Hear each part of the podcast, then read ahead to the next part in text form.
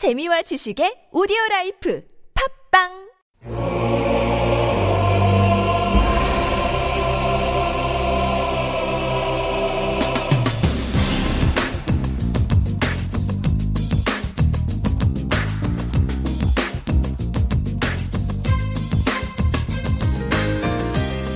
따라 삼천리 아 기다리고 기다리던 재미있는 라디오.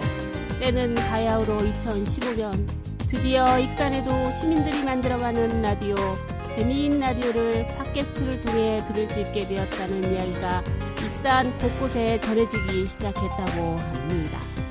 익산 시민이 살아가는 이야기 웃고 울고 때론 슬프고 감동적인 이야기들로 다 같이 재미있는 라디오를 만들어가요.